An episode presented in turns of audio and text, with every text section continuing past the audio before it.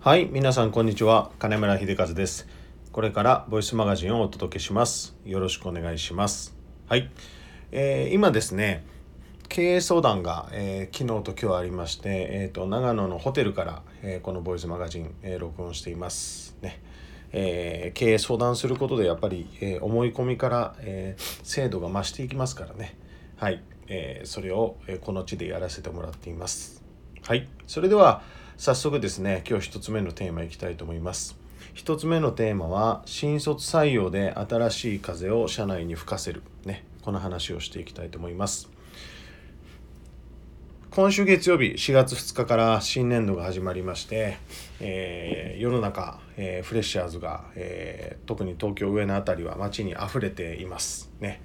え特に顕著なのは朝の時間と夕方6時ぐらいですかね。はい、えその頃、えそこら辺を歩いていると、えあの子は新人だなとすぐ分かる、ね。えみなりもそうですが立ち振る舞いとかそういうもので分かるんですかね。面白いものです。はい。この新卒採用を、えー、うちも定期的に行っているんですが、えー、毎年もちろん新卒ですから、えー、4月に、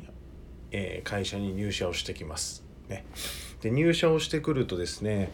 えもちろん見えないものではあるんですが、え社内が大きく動いているのが分かります、え社内に風が吹いているのを感じます。ねえー、特に新人は入ってきて全く何も分かりませんから、えやる気はあるんですが、えやっぱり緊張もしますし、えそんな中ですね、えー、上司先輩社員たちが、えー、やらなくちゃいけないことを教えてそれを実際やらせてみて、えそれをチェックをして、え褒めて改善事項を伝えてでまたやらせてみるっていうのを、えー、うちの会社でも、えー、今僕が何も言わなくても、えー、マニュアルチェックリストテンプレートを使ってですね、え社員が進めてくれています。はい、そんな姿を見ているとですね、えうちの会社も強くなったな、えいい会社になってきてるなっていうのを、えつくづく感じています。ね特に、え新人が入ってくると社内のある一つの基準が、えいつも見直されるんですよね。はい、その一つのある基準というのは何かというと素直さですね。はい、新卒うちもですね、えー、やっぱり昔は新卒採用できてなかったですししてなかった時期がありますからそうすると社歴が長い社員が増えていきますそうすると素直さっていうものが何なのか素直さっていうものがどんどん薄れていくんですよね社内で。特に社歴が5年10年15年って伸びていくと、えー、ますますそれは顕著になっていきます。ね、そんな中ですね4月から入ってくる新入社員たちは逆に言えば素直さしかないっていうような状況で入ってきてますから、えー、何を言われても「はい」でやってみるで終わったら終わりましたとかうまくいきましたうまくいきませんでしたその一挙手一投足ね行動を見ているだけでうんそっか忘れてたなこういう素直さをっていうのを、えー、多分先輩、えー、上司はもちろん、えー、僕自身も、え、新人から教わるような、え、ところがこの1週間でもすで、ー、にあります。ね、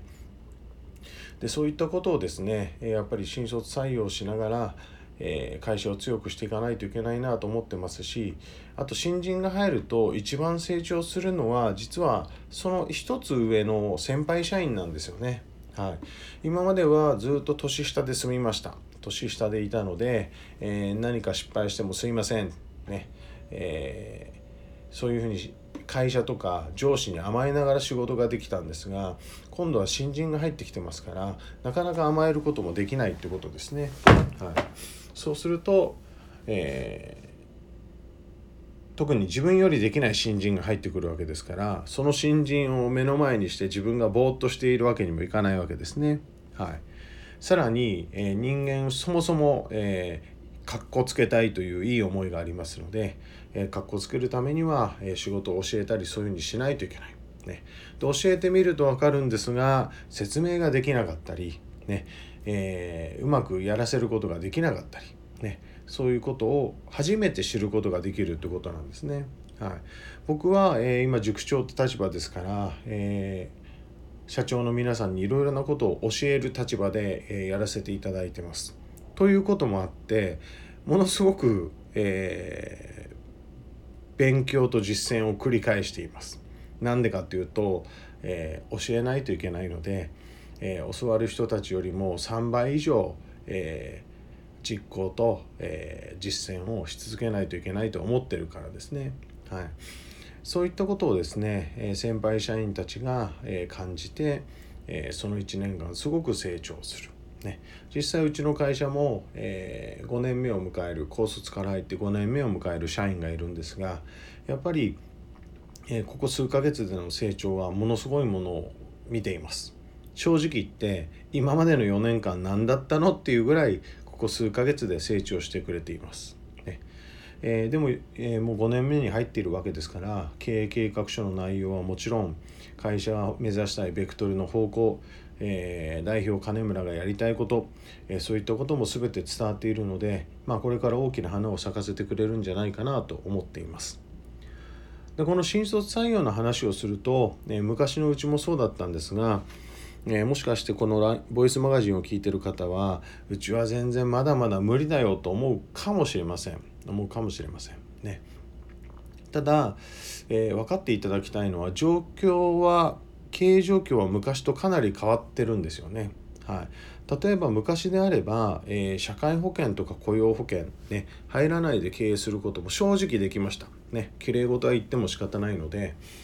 えー、社会保険とか雇用保険入らないで、えー、経営してる会社の方が多かったです。年間での支払い額は相当になりましたからね。はい、ただ、えー、ここ数年の間で、えーと、取り締まりであったり、え助成金補助金を取るためにはそれが対象であったりとか、えー、いろいろな制約がかけられて結局のところは、えー、社会保険雇用保険が入ってないと人も採用できない、ね、そういうような環境になったので入らざるを得なくなってきています現状はですね。はい、そういったこともあってそういったものにも入るものとかやることをしっかりやった上で、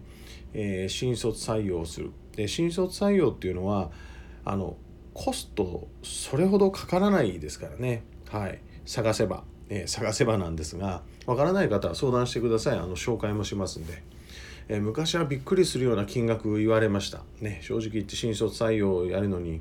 え、数百万っていうのを言われてえ見積もり見た段階でゼロ1個多いんじゃないかって本気で僕も言っていたんですが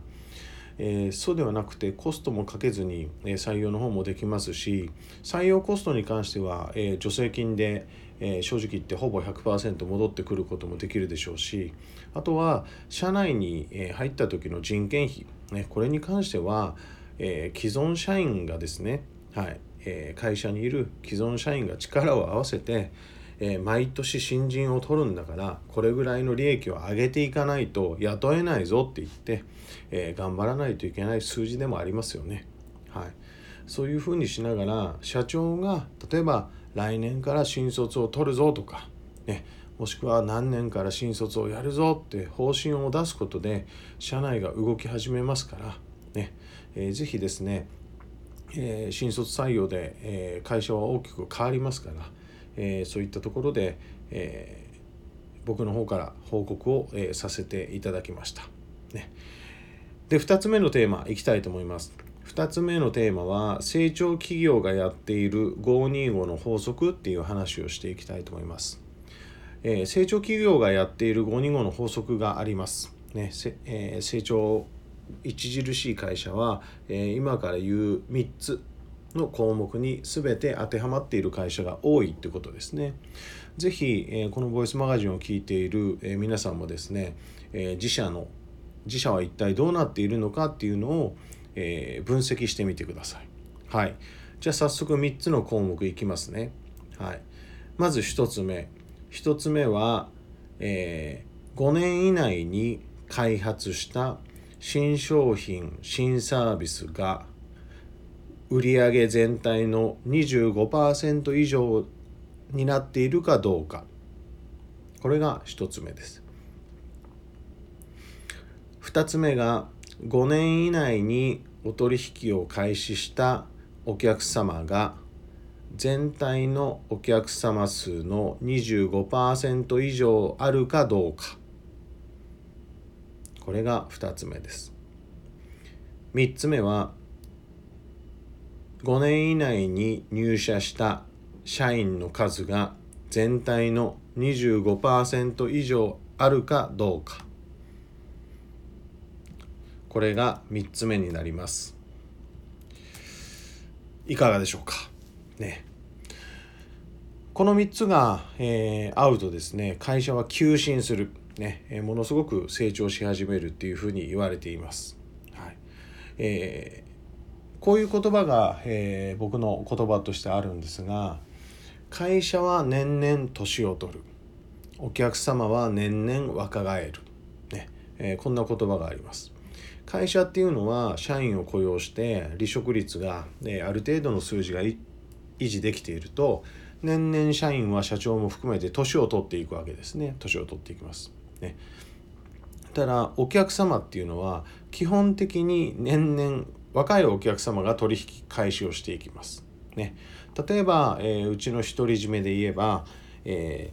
ー、30歳以上のお客様を対象にしています。30歳以上のお客様を対象にしている、えー、16年目の焼き鳥屋を経営していますのでそうすると今年30歳になった人も食べに来てくれます来年も30歳になった人が食べに来てくれます。再来年も30歳になった人が食べに来てくれています。ね。ただ会社はこの3年間で全員確実に3歳年を取ってますよね。はい。